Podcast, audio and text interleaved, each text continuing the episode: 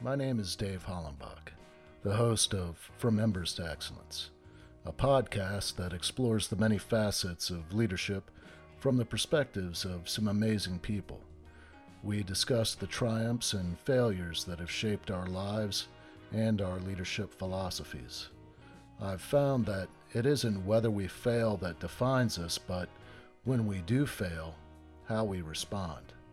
Leaders dust off the ashes and use their failures as fuel to work harder and as lessons to come back wiser and stronger, more resilient, more determined, and more committed to excellence. Today I'm speaking with Ramon Newman. He is the co founder and CEO of New Mavericks, which is a global leadership development consultancy based in Los Angeles, Melbourne, and Sydney. So Ramon is in Los Angeles and his partner uh, manages uh, Melbourne and Sydney. He has worked with over 50 top CEOs and executives of billion dollar revenue companies for more than 20 years, providing them with techniques to achieve high leadership capacity, averting problems, and seizing growth opportunities. Ramon is also the uh, co author to a new book, The Science of Protection How Leaders Gain an Unfair Advantage to Create Stellar Success. So, we're going to talk a little bit about the book and we're going to talk about some of the methods that uh, Ramon uses to help train uh, and develop these high level leaders. Thank you very much for, for allowing me this opportunity, Ramon. I've been looking forward to talking with you uh, ever since we connected. Yeah, likewise, Dave. Uh, I love what you're up to, and uh, your message of, of being humble or, or get humbled is a fantastic one. And just you know, being able to inspire people to take their life to or their leadership from wherever they are. It could be in the embers, as you like to call this podcast, embers into that excellence. I think it's a fantastic analogy because you know we all go through the ups and downs of life and the world goes through that and we have to be able to continue to just, you know overcome that and strive for that excellence. So i'm honored to be on the podcast and share what i know. Let's kind of talk a little bit about your path and your own personal development. Um, before we started recording you told me that you were born in new zealand and yes. Uh, did you spend most of your life there before moving to Los Angeles? Yeah, first 20 years of life was uh, in New Zealand, and I grew up a typical New Zealand kid playing a lot of uh, sport and being outside. New Zealand's a fantastic place to, to grow up and uh, really develop your physical prowess. So I was very much into uh, rugby. It's a national game, played that for 10 years. And then also was a runner, ran cross country, run track, and uh, did that for 10 years. And really, I in my later teen years, I was focusing on the the running side of things. I was more kind of an, an, apt to that, my physiology, and really got into it and uh, got to the point where I kind of was going for the uh, World Junior Qualifying Championships. Like my purpose was to go from being a you know top three nationally ranked uh, national athlete to being an international athlete, and, and stepping onto the world stage was through these uh, World Junior Championships and they had an Olympic gold medal winning coach. He said, if you keep up with what you're doing, there's no reason why you can't go to the Olympics. And when someone like that gives you that sort of edification, you go, okay, I'm all in. I'm going to give this all my my best shot. And uh, you know, he said, you, you know, just keep up your progress, keep up your training, and stay healthy.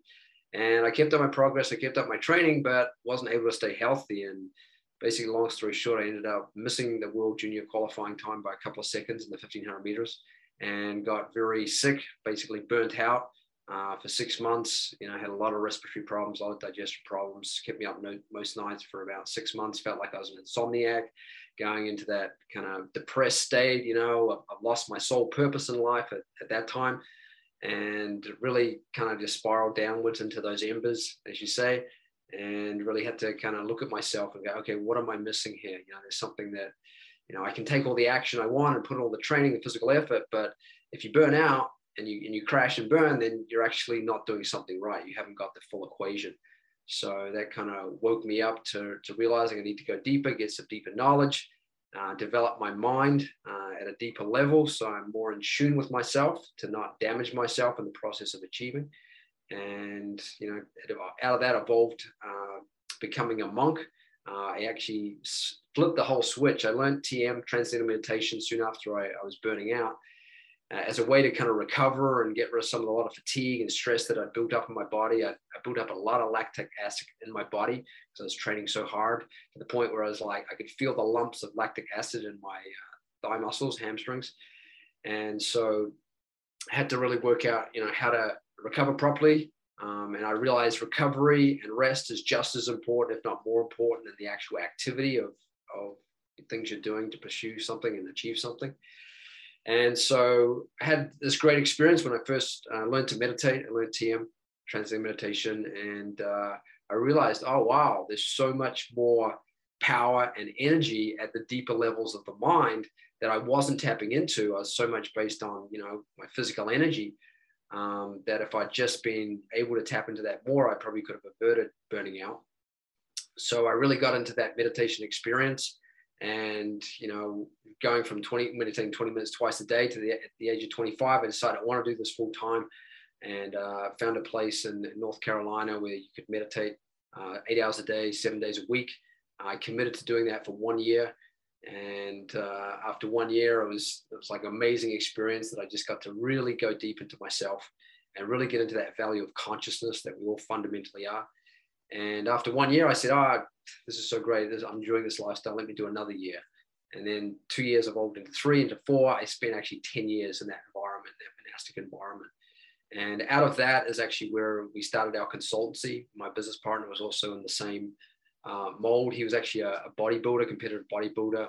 He had a nutrition company, a security company, a, a ticket uh, entertainment, ticket selling business company in Australia and he decided that you know that wasn't fulfilling him and he really wanted to have that fulfillment and fulfillment you know as we've realized now is not something you really achieve it's something you experience in yourself and so he actually ended up being a, a full-time meditating monk for 15 years uh, six of those years up in the himalayas but we connected in north carolina and we actually supported ourselves in that lifestyle by literally being silent partners to business leaders. So we'd meditate eight hours a day and in the afternoons we had free time. We'd get on the phone talk with some of the business leaders we were connected to and literally give them you know that that depth of understanding about how to settle their mind how to be more coherent within themselves how to see the greater possibilities how to see the deeper truth and, and really how to protect themselves uh, and their business as they they keep growing it so that's that's a nutshell of how i got here today and been doing this you know with business leaders for the last uh, 13 years 14 years uh, full time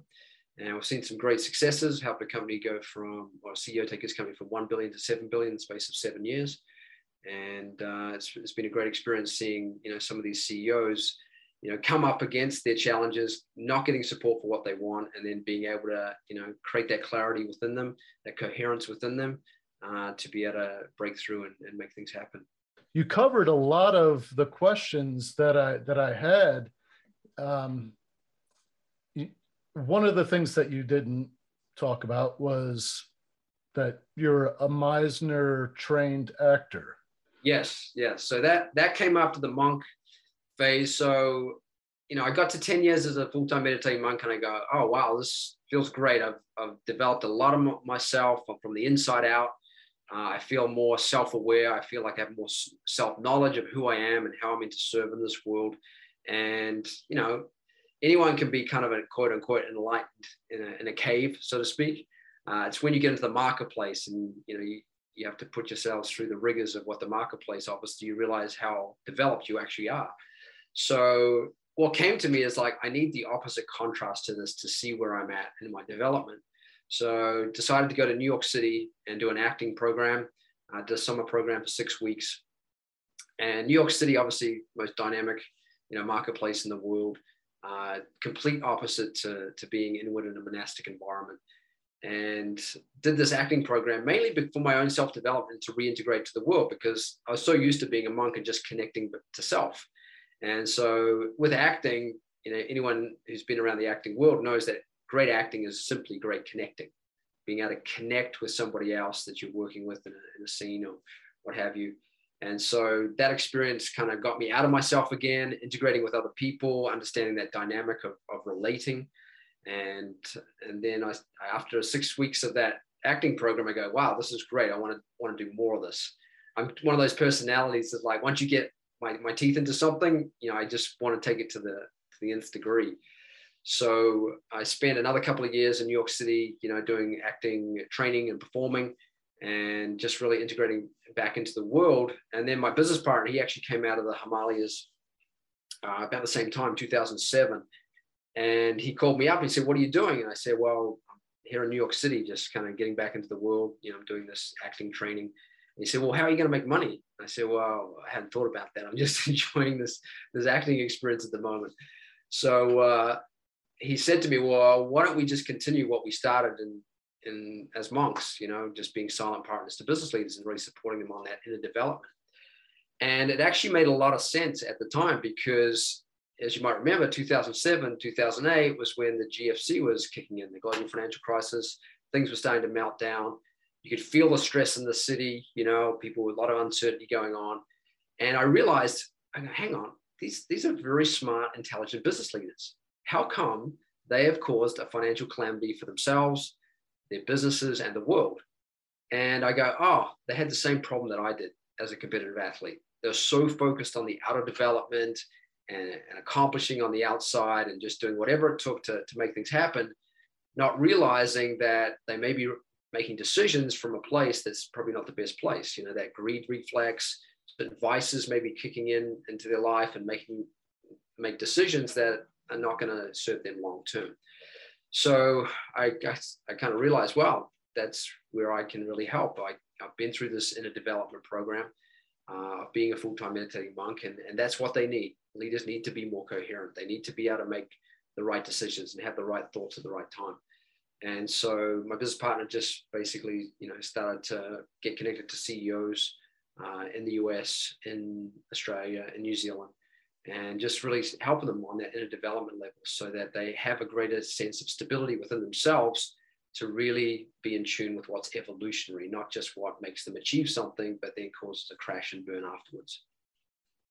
Now, one of the things that I read about you, uh, it says Ramon inspires courageous leaders on how to have indomitable self awareness, energy, clarity, belief, and creativity through timely, individualized, out of the box insights.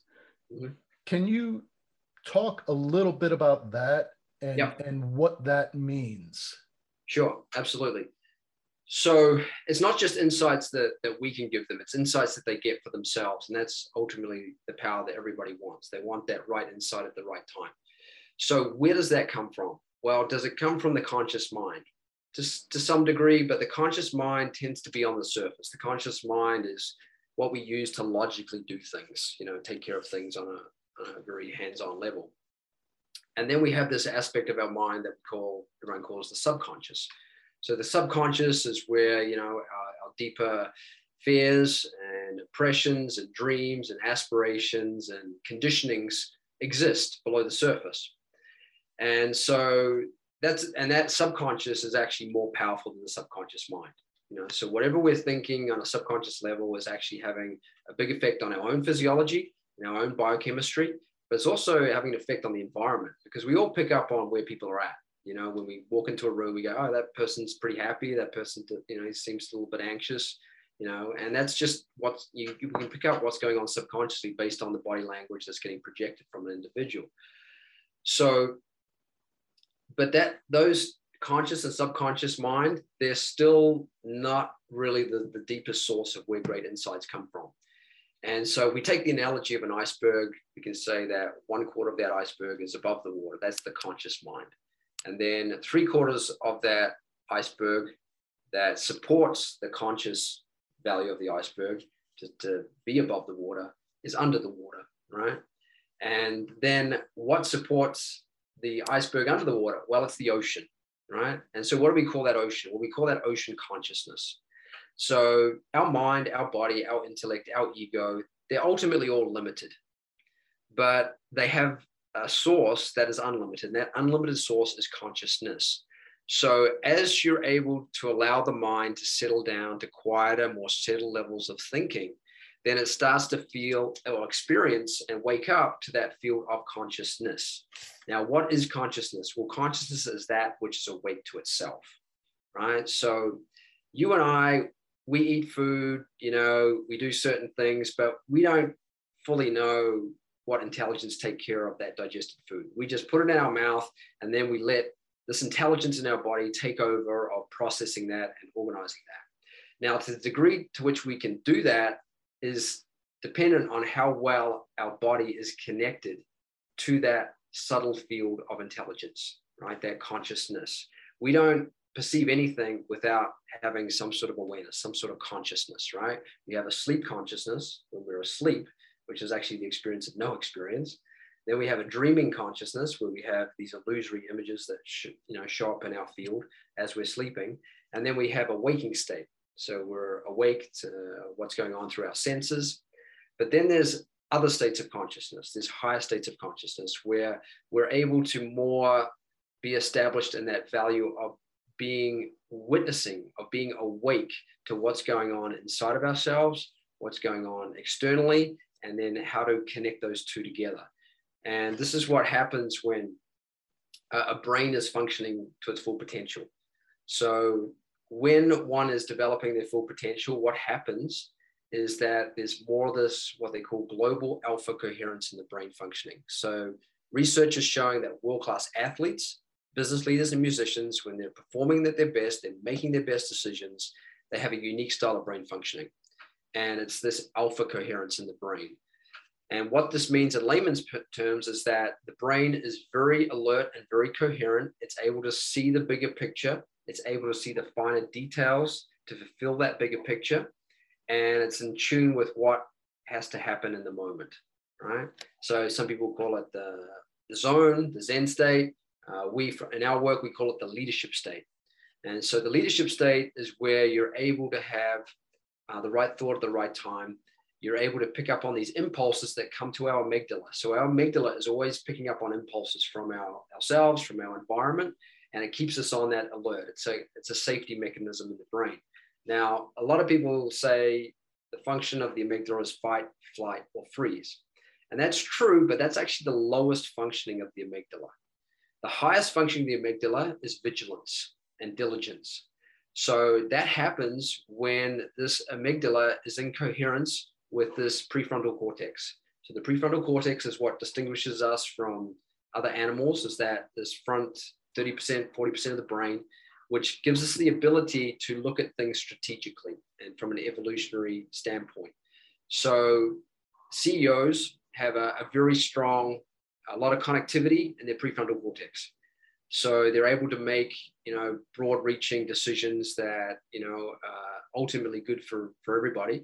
But if they're not, if they're stressed, they're tired, they're fatigued, they're angry, they're anxious, this prefrontal cortex closes down and they start to make impulsive decisions. So when there's a coherence between the prefrontal cortex and our amygdala, then there's a proper interpretation of impulses that are coming to us. And we're able to, you know, really be in tune with what is the right thing for right now. And so that's what a leader's, leader's brain is. And I'm sure from your experience, Dave, you know, being through the leadership experiences you have, you know when you're in that state. It doesn't matter what's going on externally. If you're in that calm, settled, coherent, alert state, you know what to do spontaneously. And in our book, The Science of Protection, we talk about one of the components of the science of protection is spontaneous right action. And that spontaneous right action comes when you've developed the capacity, the capacity to handle yourself, to handle situations from a level of coherence and coherence. Another way to say what coherence is, it's it's orderliness, but it's also truthfulness. You know, truth always triumphs in the end. Sometimes untruth or non-truth will look like it's winning, but we all know in the end, truth always triumphs. The truth always comes out. And that truth that we want to be in tune with comes from having a very coherent, orderly, uh, global alpha functioning brain. And that happens when we're able to kind of purify uh, our stresses, our vices, our impressions of the past, our conditionings of the past that were maybe not as developed as they are now when you've purified stresses and you've, you've become more awake. Your brain has more connectivity across all hemispheres of the brain. So that's what we, you know, that's where protection comes in. This is where leaders, the highest value, as we know, ultimately of, of any leader, their primary duty is to protect those that they lead, right? And they can only do that when they, they have a, a level of coherence so that they're able to protect themselves from negativity and stresses and incoherences so that they can really make decisions that is evolutionary for everybody that they're they're leading how do you coach these leaders that you work with um, on on developing because it, it sounds like probably what you do is possibly teach them how to meditate sure that's that's one aspect for sure so, so there's there's two approaches to that. There's the intellectual understanding side of things, and then there's the actual direct experience. So, only you and ourselves can give ourselves the experience, right? I can't give you the experience. You have to have the experience for yourself. So, we give them the experience, we give them the tools and the techniques to allow them to experience their brain functioning from a more settled, alert, coherent state. So TM is one example of that. It's a very simple, effortless mental technique that allows the mind to transcend the conscious mind, uh, transcend even the subconscious mind, and get to that field of pure awareness, pure wakefulness, pure consciousness, that pure intelligence that's basically functioning behind the scenes of everything. That makes our heart beat without us having to tell it. makes our, our skin reproduce and our hair grow um, without us having to, to be involved in that process. So we get them to transcend um, just about every major celebrity can think of. Um, top business leaders like Ray Dalio have been doing TM for like 40 years. He says it's number one tool for the success that he's had in building the biggest, most successful hedge fund in the world. And it's a very, very, very simple, natural, powerful technique to activate uh, right from the first experience more of that alpha coherence in the brain. So that's one thing. The second thing is uh, we also have a supplement that we give them uh, that has specifically two minerals called uh, gold and pearl. So gold and pearl are highly have a high, high level of connectivity, uh, and they increase the strength of the neurons and the nervous system and the mind.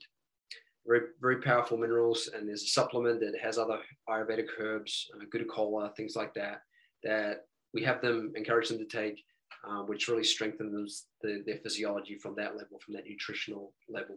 And then we have a, another technology that's more of a sound technology uh, that I won't go into, but it's a, a, technology that kind of enlivens more of that right frequency, you know, having that right energy, uh, and that their environment is, is really picking up um, and supporting what their intentions are. Because every great leader has a vision. Doesn't mean that vision gets supported by their environment. And the reason why it doesn't get supported by their environment is either because it's not finely attuned or it's not quite the right vision, so people don't get it, or they're actually not owning that vision you know, fully and clearly enough in themselves. So an example of this is our top client uh, for 10 years. He's now retired. First year that we worked with him, he was inducted into the New Zealand Business Hall of Fame. Uh, had the best year of his life. The company grew over a billion dollars in revenue, and it was great. And then he said to us, he said, guys, I want to have a break. And we said, oh, that's interesting. Why do you want to have a break? You just had the best year of your life your, uh, in your career. He said, well, I would just want to see whether it's, it's just me that's creating this new success and this new way of achieving, or is it, is it us working together? We said, fine, that's very practical. You're a very practical leader. Um, let's have a break. So we left him with one question. We said, you have to work out why you won this award. And this kind of comes back to your being humble or get humbled. So we had a break for about five months. My business partner, Paulo D'Angelo, calls him back and says, Mark, how's it going? And he goes, It's not going great, and I don't know why. The deals aren't working, nothing's really clicking for me, uh, and I'm really frustrated. And so Paul asked him, Well, have you answered that question that we left you with? He said, No, I haven't even really thought about it. So we went deep on discussing this, and he couldn't work it out still. And he asked us like why five times. And finally, we said, okay, well, we'll tell you. when you win an award like this, it's no longer just about you and your achievement. It's about you having a higher purpose, developing yourself to another level, and helping other people do the same. And he kind of breathed a sigh of relief and said, That makes a lot of sense. Um, can we keep working together? So we kept working together. Our company got to a level was $3 billion. He saw a bit, had a vision that the company could, you know, really stabilize itself in the territory that they're operating in, in Southeast Asia and by creating a reverse merger acquisition. So his better performing smaller company acquiring a bigger, less performing company. And so he went to his major shareholders and said, "Hey, uh, this is this is what we have to do. I just see this as the next thing that we have to do." and so the major shareholders heard it and then said, "No, we don't want to do this. It's going to ruin the stock price. It's going to ruin the uh, performance of the company. It's going to ruin the culture of the company. And no, we don't want to do it." So he didn't get support from his environment, the people in it, that he needed to. So he comes back to us and says, guys, I know we have to do this, but I'm not getting support to do it. What do we do? And we said, well, you can continue to intellectually try and convince these people that this is the right thing to do, or we can just work on you really deeply, fully owning this reality inside yourself first, and then let's go back to them after that. So he said, okay, let's work on me really owning this. And, and this is sometimes the case. It's like you can have an inkling for a vision, but you don't really fully own it. And in order for something to really be seen on the outside, you have to really fully see it on the inside first. This is where we first create it. We create it from that level of consciousness. Everything comes from consciousness. But if we're if we're not really connected to the, the, the pure source of that insight, then sometimes it doesn't have enough energy to get projected, you know, through ourselves into our environment for other people to get it. So we did that for three, four weeks, really went deep with them on it. And then uh, said, okay, go and ask them now. And he did, gave, gave the talk to him, was coming from a deeper, more emotive place in himself about why this was so important to do. Every one of these major shareholders then went, oh, we get it. But they were saying they're not were getting his idea, they were getting him. They get that he owned this reality and that he was going to create that and they could believe in him because he believed so much in it and so he went uh, he overcome that obstacle. Next obstacle was making the deal work. Long hours tight time frames many multiple no-go hurdles many possibilities for stress. And he said despite all that he felt like he was very calm and relaxed. He felt like he was the eye of the storm. And that's ultimately how every great leader should be functioning. You know they're, they're dealing with all these challenges but they should still always be the eye of the storm. And the only way to be the eye of the storm is to allow your mind to be in that settled, coherent state and that leadership state. And so the deal fell into place, and the company has evolved since. Um, then it's gone on to being like a $10 billion company. Um, its stock price in the time that we've worked with them over the last, what, 12 years now, has gone from like $5 to over $35, heading towards 40 and it's been been a, a, great ride of success. And it's because these leaders have embraced their own development. And the more they're able to develop their awareness, the more they're able to see things, the more they're able to allow other people to see things through what their vision is, and then greater things unfold. You talking about this really gave me chills. The the analogy of being the eye of the storm um, is a, a, really powerful analogy because uh, that that's essentially when it is chaos and destruction around you being that that point of relief and refuge is yes. Yes absolutely. And, and this is uh this is really powerful because that that turbulence and that chaos that can go on in business and in life in general it's it's always going to be there. It's just it's a part of life. But the thing to know about it is that incoherence and chaos even though it projects itself to be strong inherently it's weak. And so when someone comes along who's very grounded and coherent in themselves, then that negativity, even though it's always there, it won't touch them. It won't be affected by it. You know, you know, the coherence is so strong that it, it just keeps coherence at bay. You know, and coherent or incoherence and chaos and negativity serves its purpose in life when we're off track, when we're not being coherent and then negativity comes in and, and kind of gives us a little, you know, slap or something like that, not to punish us, but to teach us, to teach us to come back to being coherent. and then we can move forward in a, in a, a protected way. In in your book, well, I, I've got a couple of things written down here, and I believe it's right out of your book, but I, I can't be for sure uh, because I haven't read your book yet. Uh, I'll, be, I'll, be, I'll, be, I'll be sending you a free copy, Dave. No, no problem. Oh, fantastic. Well, how to avert problems and predict opportunities based on your leadership behavior.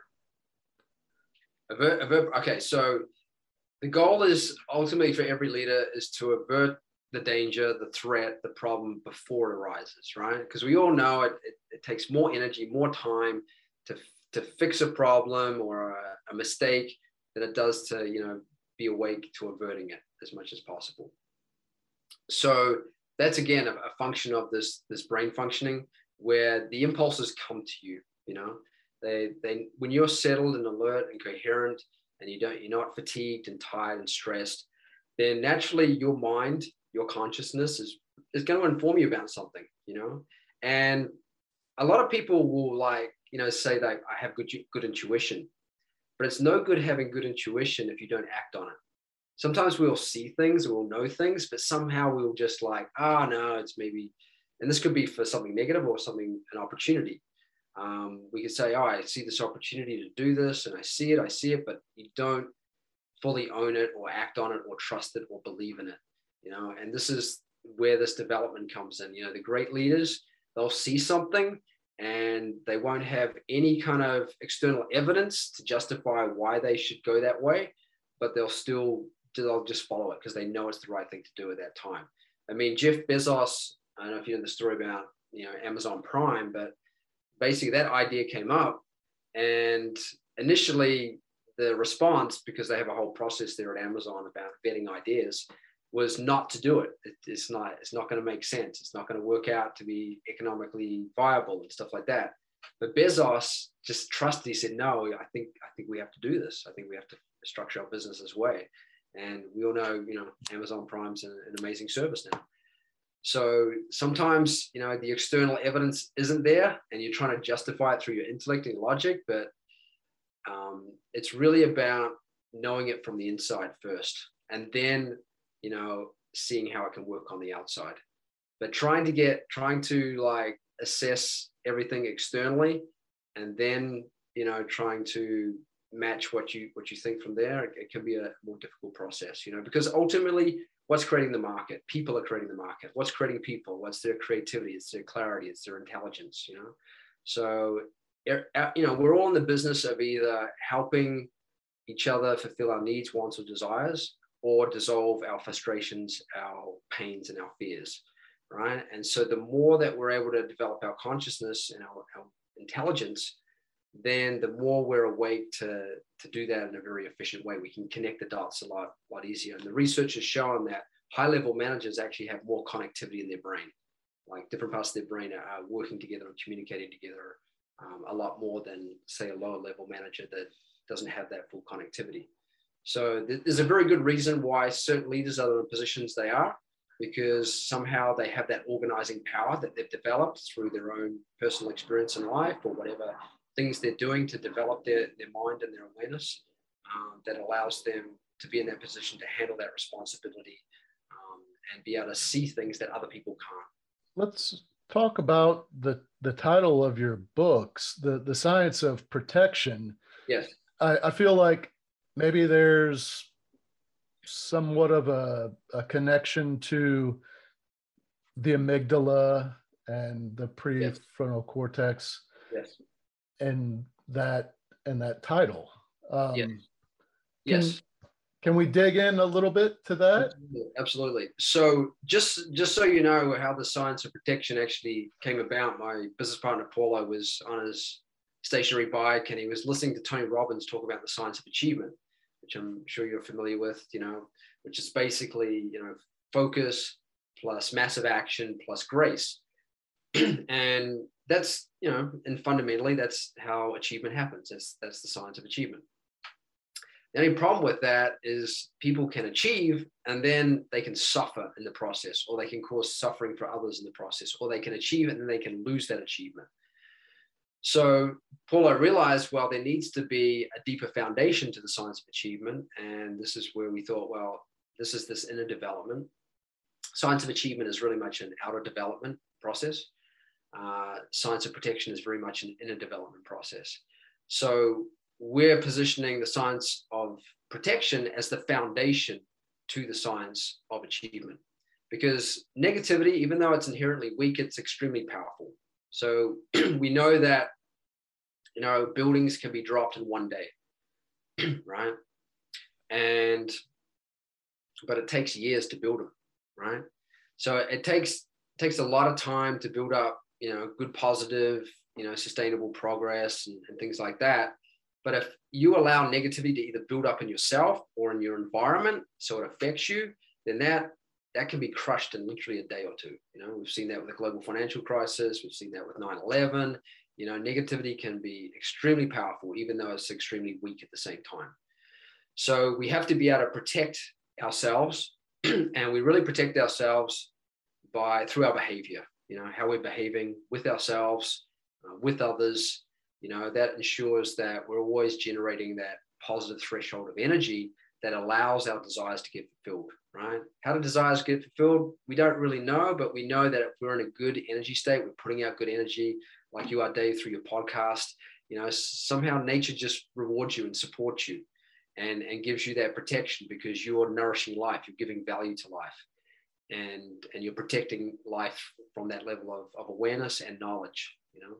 And so ultimately, knowledge, is instruction, and consciousness. So the more we develop our consciousness, our container, from which we can develop knowledge from within or perceive knowledge from outside of ourselves and integrate it into ourselves, then the more we're able to take, you know, the spontaneous right action.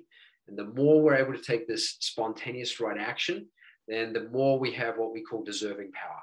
So often when we hear, you know, a team win a great championship or an individual win a great championship or something like that, or a company achieve something great, we say we end up saying, well, they deserved it right? Well, why did they deserve it? Well, they took spont- more spontaneous right action than, than other other people, right? And why did they take more spontaneous right action? Well, because they were just really coherent. They were in tune with with what was good for themselves, what was good for their environment, and they had this this good merit, you know, that allowed their desires to get fulfilled.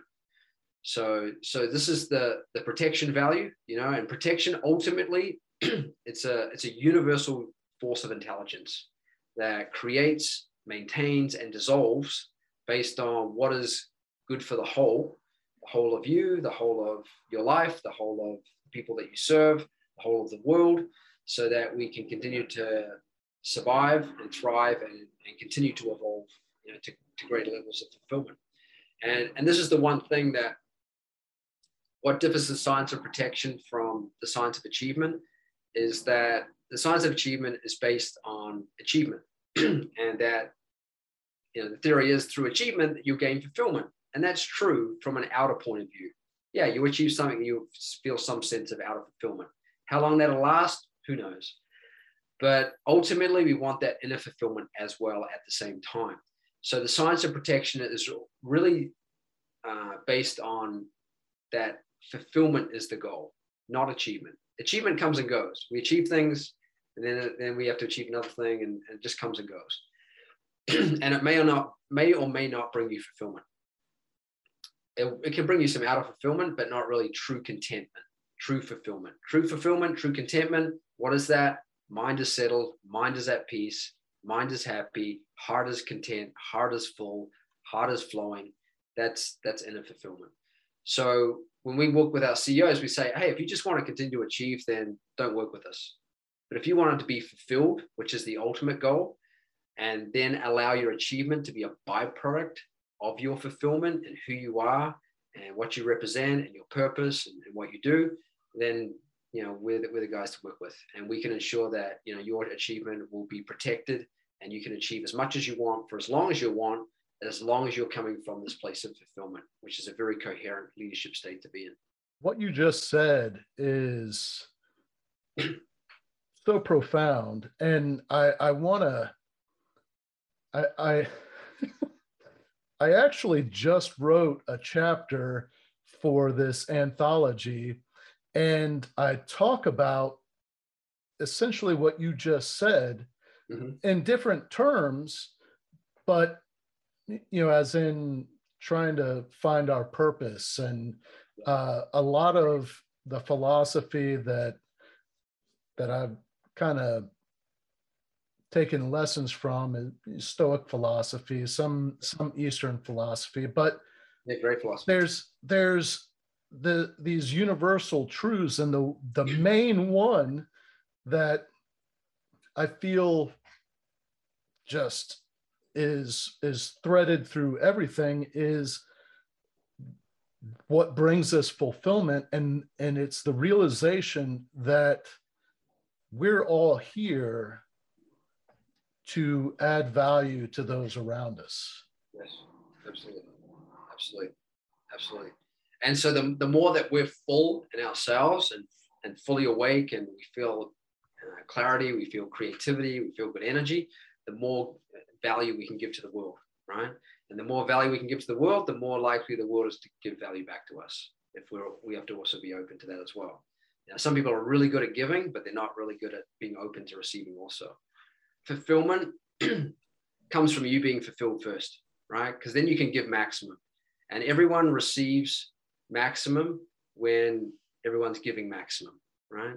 So we should always meet from the level of like, how can I give maximum to this experience, to this person, to this company? And then by giving maximum, then you're more likely to receive maximum also.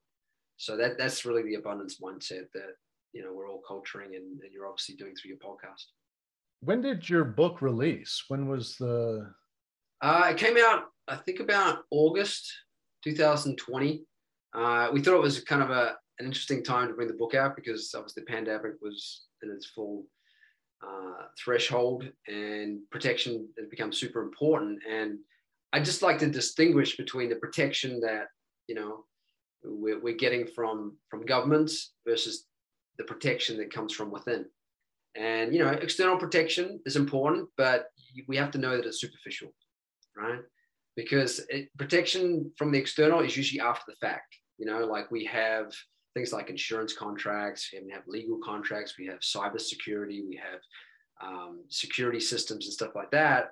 But they're all reacting to something that's just happened, right?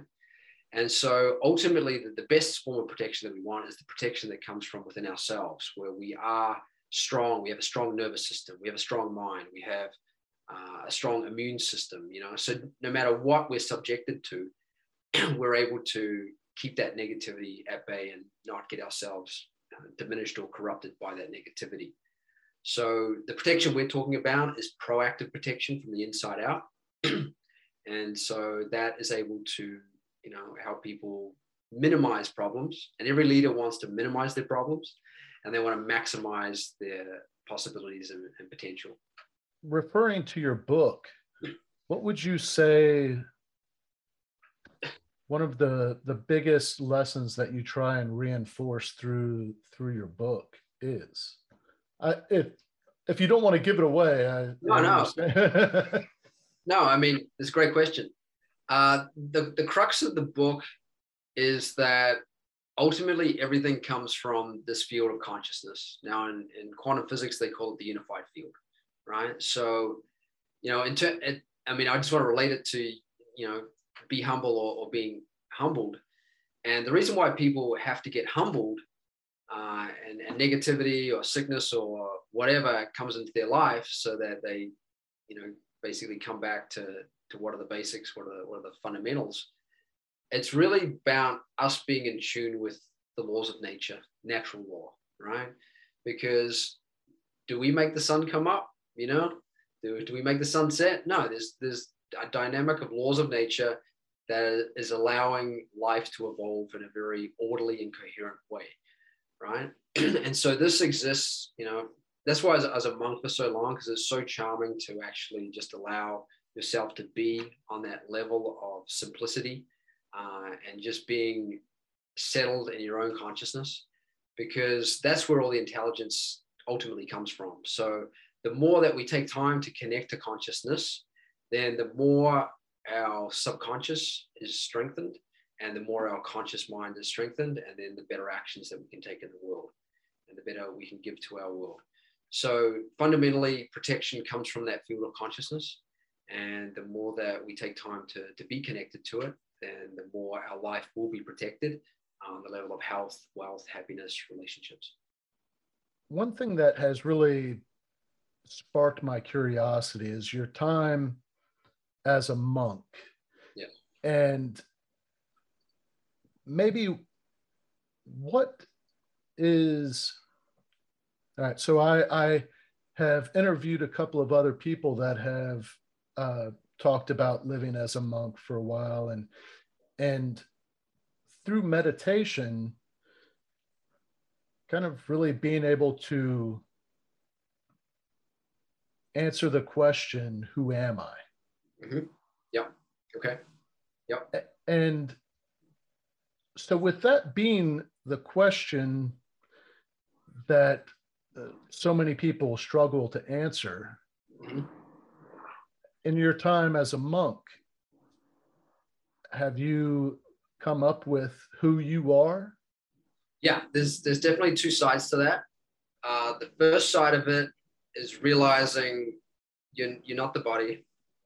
You're not the, even your mind you're not your thoughts your feelings because they all change they all come and go right? And so once you go beyond that, the surface level of yourself, you start to realize what, what you really are. And so fundamentally, when you experience the depth of who you are, you realize that you're just innately uh, bliss consciousness. There's a bliss, there's an innate bliss there that's always there, that's always has been there, always will be there. And fundamentally, that's what we are. So fundamentally, we're here just to experience that bliss and expand on that bliss, right? and, and live in a very healthy, blissful reality, right? Now, negativity is there to kind of keep us on track and make sure that we're realizing that that is our essential nature, right? That is our true nature. Our nature is not to come here and suffer, right? Our nature is to come here and be established and experiencing our essential nature, which is bliss. So that's on a, a very, we, we can call it a, a macro level, right? that's fundamentally who we are. Now, our individuality, that everyone is comprised of different intelligences. We're all uniquely created with unique intelligences and unique expressions. And so the more that we become connected to that primary value of ourself, which is our bliss consciousness, then the more we just amplify this individuality of who we are, right? and what sort of talents that we have and, and how we express ourselves. So there's being connected to your existence, which is that pure joy of, of just being a human being. And then there's the expression of that existence, which comes out in different individual ways, whether we're a leader of a company, whether we're a musician, whether we're a, an athlete. You know, we ha- have these different laws of nature that we're, we're structured in a unique way. because we play a role in evolving the creation through ourselves, right? And through serving the world. You bring a unique contribution and intelligence to the world, which I don't, and vice versa. And, and everyone else, you know, if they're really being their essential nature, they're, they're awake, fulfilled, blissful nature, then they're also bringing their full intelligence to the world as well. So I think it's it's a twofold process of, of realizing your cosmic nature, your unbounded nature, and then realizing who you are on the boundaries. Like for my for myself, I know that you know, and you can kind of get signposts along the way. Like I remember my father telling me I'm uh, I'm the eldest of a family of four. I have a twin sister and a younger brother, younger sister. And I was always the one in the family that, you know, when I saw trouble, I would like put myself in, in front of my siblings to in order to protect them, right? And so I've always had that value of wanting to protect, you know, and making sure that you know negativity doesn't bring harm to to others and myself. So, and I, have since subsequently learned out that that my name Ramon actually means uh, wise protector, and so you kind of get signals along the way about what your individuality individuality is about. And sometimes it's like you think you're like, I'm going to be like this, but then you realize, oh no, but my laws of nature actually like this, and this is how I'm meant to serve. You know, like I had a lot of, you know, strong ego growing up, like most teenagers, and wanted to be an investment banker. You know, I wanted to really, you know, create a lot of wealth for myself and my family. And, you know, through a series of events, you know, and, and burning out as an athlete, I realized that wasn't so important. But ironically, I'm now serving public listed CEOs who deal a lot with investment bankers and, and the market and stuff like that. And I'm playing my role that way in, in that market and that creation. So I think, you know, life unfolds. You know, I, I never expected to be doing the type of work that I am doing today. You know, I first of all, I want to be a professional athlete. I want to be an international athlete. Um, that reality folded for me um, for whatever reason, uh, but it led me to a, another reality of of how I was more designed to serve in this world. And I'm, I'm still very athletic and I enjoy athletics, but you know, I'm not getting paid for it. But I am getting paid to serve leaders and giving them this, this value of knowledge and consciousness and, and protection. I'd like to digress for just a, a minute. When when you lost that well when when you had the opportunity to be an Olympic athlete and and it was clear to you that being a an international athlete was not going yeah. to happen for you. Yeah. I mean, we've all been there. That that feeling of defeat and just lost you lost yeah. your purpose. What yeah. you thought was your purpose. Exactly. And would you say that it was going to the monastery that helped you get back on track? Yeah, yeah, definitely. I, I think uh, I was kind of, in some ways, you know, we can say destined to have that experience either way. I mean, there, there's a there's a science and a, and a knowledge we can actually see the time cycles in your life where certain activities are going to be supported and then there's going to be changes. So I know, you know, based on this this knowledge and understanding that, that we have, that there's the cycle of my life up until the age of 20 where I was very supported to be athletic, that I had a lot of vehement energy, you know. And once I hit 20, those kind of let's say that energy, that those laws of natures dissolved and it evolved into another another cycle of my life.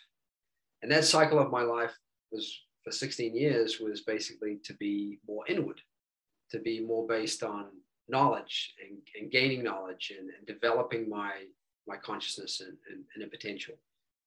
And so, and then when I hit 36, there was another cycle that hit hit my life. And that was for me to go back into the world and integrate the spirituality that I'd gained into the material world, right? Because ultimately, we want to be living 200% of life, meaning 100% inner fulfillment and 100% outer achievement and success and fulfillment. And so, you know, that, that's a lot of what we're doing is we're helping these leaders who are very much engaged in the outer material achievement side of life, but we're also integrating a spirituality in there and, a and in development so that they're protected in that process, so they actually enjoy that process, so that they don't feel so much the, the pressure and stress of being in that, that great position of responsibility. And we had a client this year who just end of last year, end of last year, closed a one million, almost 1.1 billion dollar merger acquisition, and it was a great success for him and his team. And he, he reached out the day after they closed the deal, and he said, "Guys, we, this has just happened. I want to really thank you guys for you know making me feel more comfortable in the role, and you know allowing me to to really see what was the best thing to do because earlier in the year he had another opportunity to do a similar deal, but it wasn't the right time. It wasn't the right kind of relationship to be having. They weren't cooperating as easy as as he wanted them to. his team was, you know, part of his team was telling him, you know, let's just hang in there and let's let's counter offer and, and, and come with a better offer. And he said, no, I think we just need to let this one go. And he trusted that. And then a, another deal showed up that was more congenial, you know, it's the right right timing, they were more cooperative, and, and the right price was was struck, and, and the deal happened. So you know, it's it's really about you know that leader integrating their their inner inner selves and their inner knowingness with what's going on in their environment in their marketplace. Would you say that your book kind of walks people through the process that you use with these business leaders? Yes, yes. So there's basically six components to the science of achievement. The first component is purification. And we always say to our, our leaders, purification leads to progress, right? Sometimes things aren't happening or progressing what we like because something needs to be purified. There's some resistance, there's some stress, there's some anxiousness, there's some vice, there's something that needs to be purified because often problems, when we have problems come up, the reflex is to go, well, what's the solution? And that, and that you can come up with a solution, but it may not be the right solution. It may be just a band-aid solution. So we go, okay, problem comes up. What do we need to purify here, first of all? You know, is this? There's some something going on in, in some relationship. There's something going on in you that's, you know, that's creating this problem in the first place. And so once you're able to identify that and purify that and learn the lesson, and once you learn the lesson and you, you purify what needs to be purified, then you're more likely to come up with the right solution, or the right solution is going to be spontaneously revealed to you. So that's the that's the first thing we like to, to address with, with clients. The second thing is like, okay, how can we have more coherence here? What needs to be more unified, you know, in yourself, in your environment, with your people, there needs to be more coherence because it's through coherence that things can can progress, you know. Ultimately, you know, a leader has to be able to create simplicity they have to be able to be truthful and they have to be able to unify things and people. So, and that's what coherence does in the brain. When we have a coherent functioning brain, we, we are in a state of simplicity. We're, we're in tune with the truth. We're able to uh, really see what needs to be unified and, and, more connected. And then the next, the next stage is uh, being in that leadership state. So the leadership state means you're awake and alert to what the truth is, what the threats are that need to be minimized or neutralized, and what are the, the opportunities that are arising in, in front of you. So that, that's a leadership state. And then the leadership state allows and supports you having that capacity, you know. And our top client right now, he, he loves this word capacity because what it means to him is that he can handle anything do I have the capacity to handle this deal, to make this deal happen? Do I have the capacity to, to, to purify this negativity that we've got going on with one of our CEOs? You know, and because the last thing a leader wants is to feel uncomfortable and, and nervous and unsure and fearful in their role, right? But when they have a big container, um, and what I mean by that is, I think the best way to describe that is through an analogy. So, if I, Dave, if I take a, a teaspoon of salt and I pour it into a glass of water, are you going to taste that salt? Yes. Most likely, right? Yeah. So if I take another teaspoon of salt and I go and I throw it into a huge lake, are you likely to taste that salt? No. No. Okay. So the more your capacity is, is developed, the less affected you are by things, right?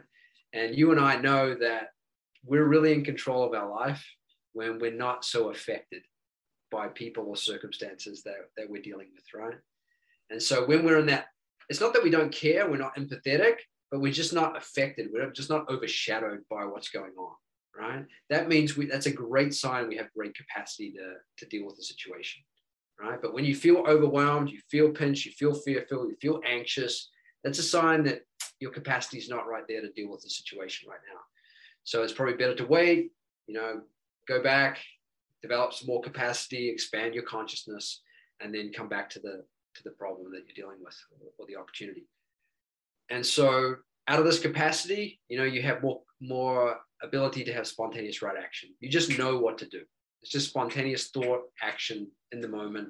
You know, you know what to say, you know, you know who to connect with, and and things unfold, right? And through the more spontaneous actions that you, you create and the giving that you do, giving of your time, your attention, your love, your uh, intelligence, your money, you know, all of the things that we can give, you know, giving, you know, food, whatever, all this builds deserving power, right?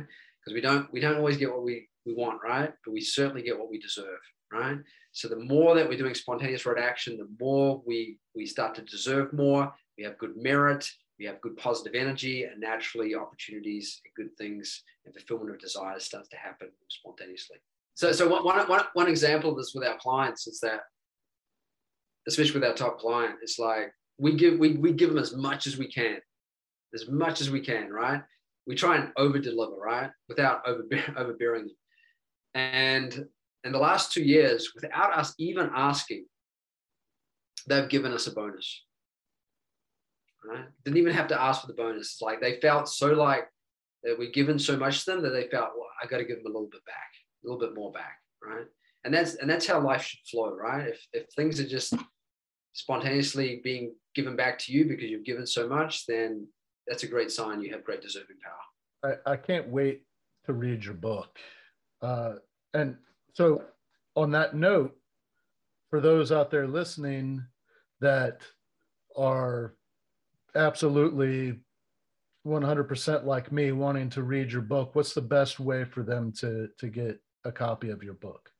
Sure, fantastic. Uh, so, right now it's on uh, Amazon.com under the Science of Protection. How leaders gain unfair advantage to create style success. And yeah, so you can grab a copy there either on the Kindle uh, format um, or on the paperback. I'm in the process of, of reading it into an audio book, so hopefully that'll be uh, available next couple of months. Put that up there. I know a lot of people like to listen uh, to books right now. So there, uh, and then you can also go to newmavericks.com and you can actually take uh, what we call the PQ test, uh, your protection quotient. So you can work out through a series of about 30 questions where we actually go through some of these areas that we've just been talking about and diagnose where you're at in those areas and determine what your PQ is, what your protection quotient is, that you can protect, you know, what you're doing, you can protect yourself, you can make things happen, or you, there's some areas you need to look at, right? That'll, that'll give you more protection, right? Because there's no point in achieving something great and then something undermining that, right? We want protected progress and achievement, not just achievement that comes and goes. And you said that's mavericks.com? New, new Mavericks, yep. Newmavericks.com. All right. I will have uh, a link to your book and the link to your website in the show notes. Is there anything that we didn't cover that, or maybe we did cover, but you want to re-emphasize for the listeners? Something important um, you'd like to share? Uh, I think the the overall note is just being uh, if you are frustrated and you know how sometimes you can be right about something but you're also frustrated about something at the same frustrated about the same time is that you want to purify that frustration right? Even if you are right the frustration will actually cause you to block yourself and, and block what you want to see happen right? So that's why you know, really experiencing your essential nature, transcending, allowing, taking time to transcend uh, your mind and your emotions and get back to that field of, of bliss consciousness um, will really help you purify the frustration. And then you'll, then life will respond to you better, you know, because you're not in that frustrated state, you know. No point being right and being frustrated, you know, because the frustration is just going to block you from from actually evolving, right? And it's, it's not our nature to be frustrated, right? So we had one experience of, of a client who had built a company, uh, had significant clients like Federal Express, McDonald's, and brought in a VC to help, you know, invest in the company and grow the, the company even more. Ended up having a huge conflict with his VC about the direction, the strategy of the company and it really took him away from his his innate nature, from his innate abilities. And we pointed this out to him. We said, "Phil, this is this is not who you are, right? You're you're you're fighting battles you, you really don't need to be fighting." And so he thought about this for a while, and we said, "You know, you just need to get back to who you are." And he realized, well, who he was from an individual level was a creative entrepreneur. And he actually realized by letting go of the frustrating, letting go of the conflict, and getting back to who he was, he realized, oh, I can actually do this business, the same business in a better way. So he ended up leaving the business that he founded, and like the whole Steve Jobs story, started another company. He got his, his money out of the, the company that he founded, started this new company. Within a few years, he was outperforming his old company and doing things in a better way. And this is because he let go of the frustration, he let go of the fight, got back to who he was, uh, started creating as the creative entrepreneur that he is, and you know his success has just gone to another level. Now, in your book, do you do you talk about how to purify yourself? Yeah, there's uh, there's some uh, on an intellectual level. Yes, there's some intellectual understanding because you have to purify the intellect also, the understanding value of things, right? And then the, the purification, the, the letting go of stresses and vices and things like that, that comes from you doing the meditation, right? Now, there's three different types of meditation out there. There's the focused attention meditation, where you focus on something either inside yourself, uh, something outside of yourself. And this is very useful for strengthening your ability to focus and concentrate. The only problem with that is that keeps the mind on a relatively surface level of thinking, right? It's quite limited. So it has its value, but it has its limitation also. The next type of meditation you'll see out there is open monitoring or self-monitoring meditation.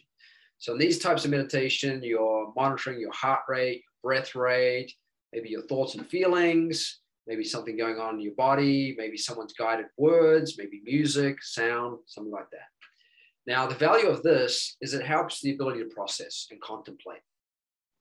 And it and it's useful. That is very useful, but it still doesn't allow the mind to really fully settle down and become in its most coherent state because you, the mind's still active and doing something or, or metabolizing something. Uh, and in that state, it, it, activates what they call the, the beta frequency in the brain. so the gamma frequency in the brain the beta frequency, they're very alert, excited frequencies in our brain. Now, they're very necessary to function in the world, but they sometimes when they're too activated, that's when we feel agitated or we feel stressed and, stuff like that. So gammas is when we focus, very alert frequency. Uh, betas is, is also a very alert frequency we're processing what we're focusing on. And then there's the, the last type of meditation is called, or category of meditation, is called automatic self-transcending techniques. Now, these are techniques that go beyond the technique itself. And that's actually the definition of a good technique. A technique is just a vehicle to get you to an experience, right? It shouldn't, it's not the part, it's not the goal, it's the part, it's the, the vehicle. So these techniques allow the mind to more fully settle down beyond the conscious mind, beyond the subconscious mind, to get to that settled state, pure awareness, pure consciousness. And from there, you're in tune with the thought the right thought at the right time at the source, at that source of thinking, right? And a, thought at the source is much more powerful than it's when it's on the surface. So these techniques uh, allow the mind to transcend and settle down, and it activates more of this global alpha coherence in the brain. And there's two techniques that have been shown to do this uh, in a very scientific, validated way. Uh, one is one of the Qigong techniques, and the other one is TM, Transcendental Meditation. So TM, the difference between the, the Qigong and the TM technique is that they've found that there's a lot, a lot of global alpha and people have been practicing this Qigong technique for a number of years. But right from the first time one does the TM technique, because it's so simple, natural, and effortless, there's an activation of the alpha coherence. Uh, and that's because the technique is structured in such a way it uses the nature of the mind to want to go to the field of greatest charm right? Our mind is always looking for the next charming thing, right? Either outside of ourselves, but outside of ourselves, it's always going to change. It comes and goes. The, the senses are just the field of, of the coexistence of opposites, pleasure and pain, gain and loss, you know, victory and defeat. You know, it's just a, a pair of opposites. It's always changing through the senses. So we can't really find that complete charm out there. We can get tastes of it, but it doesn't last the real greatest charm comes from the mind going to the field, uh, the source of, of charm, right? Which is that field of bliss, which is inside of us. That's always going to be there. So the more that you have this experience of that, and the first time I actually transcended, it was so profound that I literally walked out of that first meditation experience feeling like I was walking on the clouds. Now, I wasn't walking on the clouds, but the contrast of it between where I thought relaxation was, I thought I was a pretty relaxed, chill sort of person, to really experience that next level of, relaxed settledness, it was just so profound, you know, and my physiology felt so much lighter having that experience. So, you know, allow, allowing yourself that experience, ideally, you know, with a TM technique, is 20 minutes twice a day to get maximum benefit. But obviously, you know, sometimes you can't, you can't. But if you can get it at least once a day, then you're going to find that your brain starts to have a different experience because every experience that we give ourselves, either externally or internally, it's, it changes the structure of our brain. When we go to sleep at night, the brain starts to metabolize all that experience, starts to rewire the neurons. So if you're giving your brain a very holistic, settled, coherent experience, then it starts to stabilize in that state. So you don't actually have to meditate for the rest of your life because eventually once that, that final stress is gone then your brain is is established. Even with your eyes open your brain has has stabilized that functioning. And that's what we call you know living in, in an enlightened state. You are stabilized in that state. You're established in that reality. And you can't go back right? So i still meditate because i don't feel i'm fully enlightened yet. I still keep going you know, just to make sure I had, I did, you know, I had a, a, great experience doing 10 years. Of, You don't have to do 10 years of full-time meditating to get there. You can, you can get to it right away. Um, but it's just a matter of, of stabilizing it by continually giving your brain that experience of, of being in a settled, coherent, alert, and awake state. You talk about methods of transcendental meditation in your book? Uh, yeah, there's some descriptions and some neuroscience around that for sure. But you can go to tm.org and you'll you'll see a lot of uh, information and research and you know Jerry Seinfeld talking about it and Oprah and Ellen they've all learned TM and their teams have learned TM because because the validation of the technique and the 600 scientific studies. And the fact you know they all say this is the most easiest effortless meditation that I've that I've experienced and it gives them a greater depth and breadth of, of benefits and experiences. Ramon, I I can't thank you enough for for coming on I gained so much from this. Um, you blew my mind several times. So, I, well, th- thank you for the opportunity, and uh, I love what you're doing in the leadership space. And uh, I think you're you're a powerful force of, of good and, and making leadership to its highest value. Um, because I think you know what we've been through in this pandemic shows that you know we need more strong leaders in this world, and I think America, you know, even though I'm originally from New Zealand, you know, I, I basically see America as the most creative country in the world. And, you know, just as a guesstimate, I think 70% of the world is, is looking to America for leadership. And if we can get it right, then I think the world's in good hands. And but if we don't, if we, we're not displaying the leadership that we need to, then, you know, the, the rest of the world can also suffer as well. But ultimately, you know, we want everyone to develop that, that leadership state and that mindset of of being a leader in their life and, and develop themselves so that they they are great leaders. And whether it's of a household or a team or organization uh, or just of themselves you know we, we, want everyone to feel like they're, they're a great leader in life. So I, th- I, think you're contributing to that in a great way. Thank you very much. Well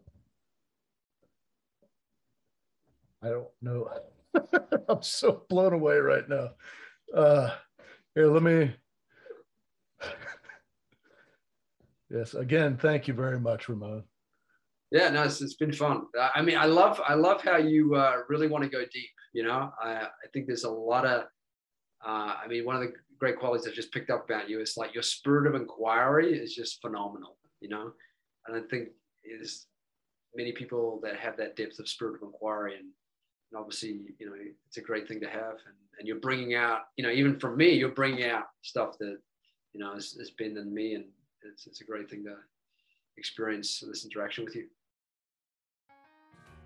Thank you for listening to this episode of From Embers to Excellence.